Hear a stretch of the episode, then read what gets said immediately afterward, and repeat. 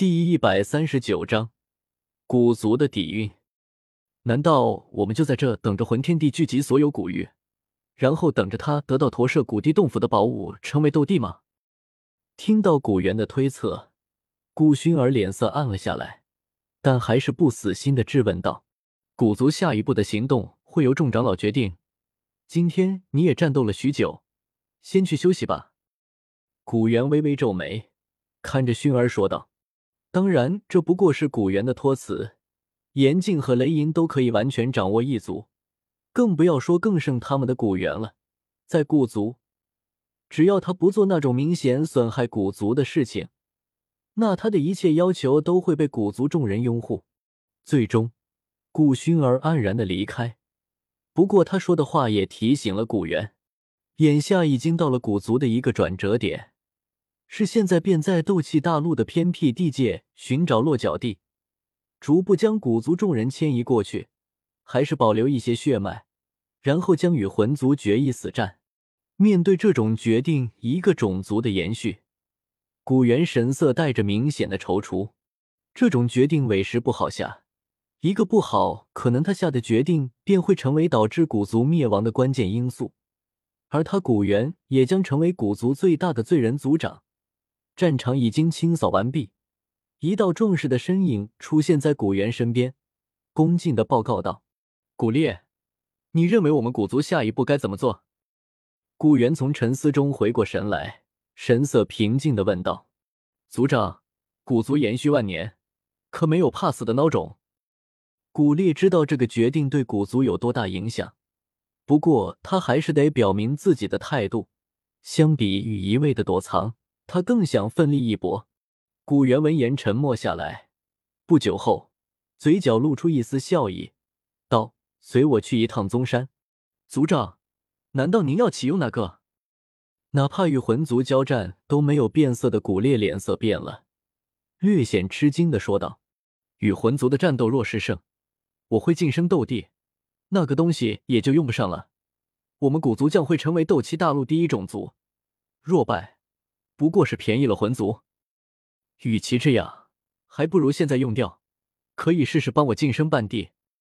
古元声音冷酷的说道：“已经做下决定，他便准备执行到底，哪怕他这个决定可能会让古族血脉衰退加快，也不在意。”宗山位于古界中心，那里日常驻守着一队黑烟军，并且在宗山之外有着极强的禁制，那是古元亲自布置的。哪怕九星斗圣过来，都需要耗费一些时间才能打破。两人一路沉默的飞向宗山，到了宗山之外，古猿解开禁制，带着古烈这个除了他之外，唯一知道宗山深处有什么东西的黑烟王往宗山深处飞去。进入宗山，这里常年被包裹在雾气之中，不过这雾气可不是雾霾。而是极为浓郁的天地能量汇聚而成。常人在这里修炼一天，几乎比得上外界一个月。不过这里的能量虽然极为浓郁，但是并没有生物存在。凡是发现生物，禁止都会第一时间杀死。因此，偌大的宗山显得有些冷清。两人往深处飞行，渐渐的。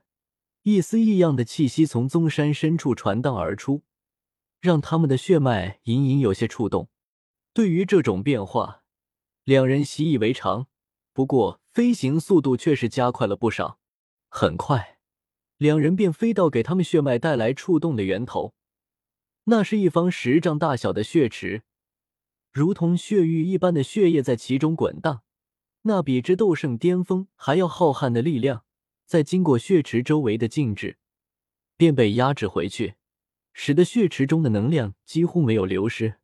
作为一个堪比魂族的远古种族，古族能在这万年的时光中不断延续血脉，并且哪怕到了现在，还有神品血脉出世，所依靠的当然不会是死板的血脉延续。他们虽然没有虚无吞炎吞掉的吞灵族能力。但是也有着独特的延续血脉方法。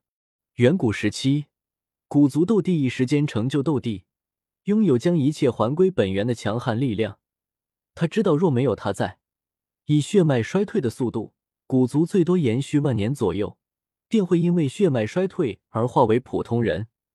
所以他在死前留下一道能还归本源的血池，里面可以将远古种族之人的身体化为本源源泉，从而不断延续古族传承。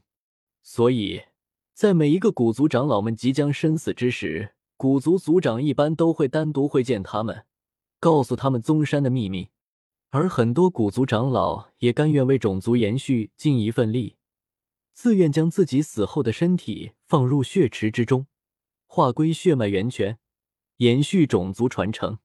这种方式虽然无法让古族一直延续下去，但他们血脉衰退的速度的确大大降低。不仅如此。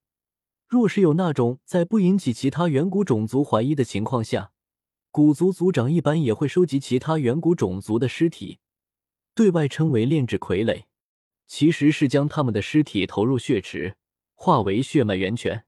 这么多代古族族长的积累，虽然为使古族血脉不衰退用了许多血脉源泉，但里面的血脉源泉还是极为恐怖，特别是千年前魂族与萧族一战。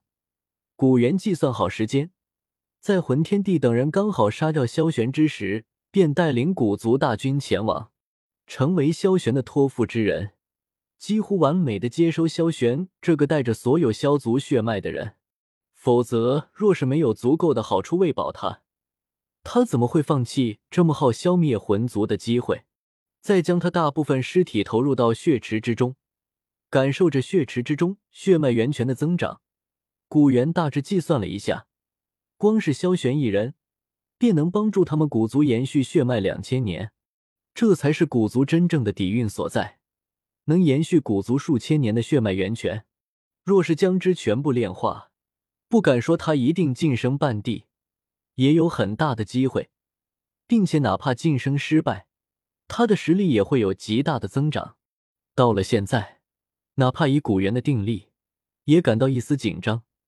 他看了落后他半个身子的古烈一眼，道：“为我护法，族长，您一定会成功的。”古烈退后百丈之外，恭敬的说道。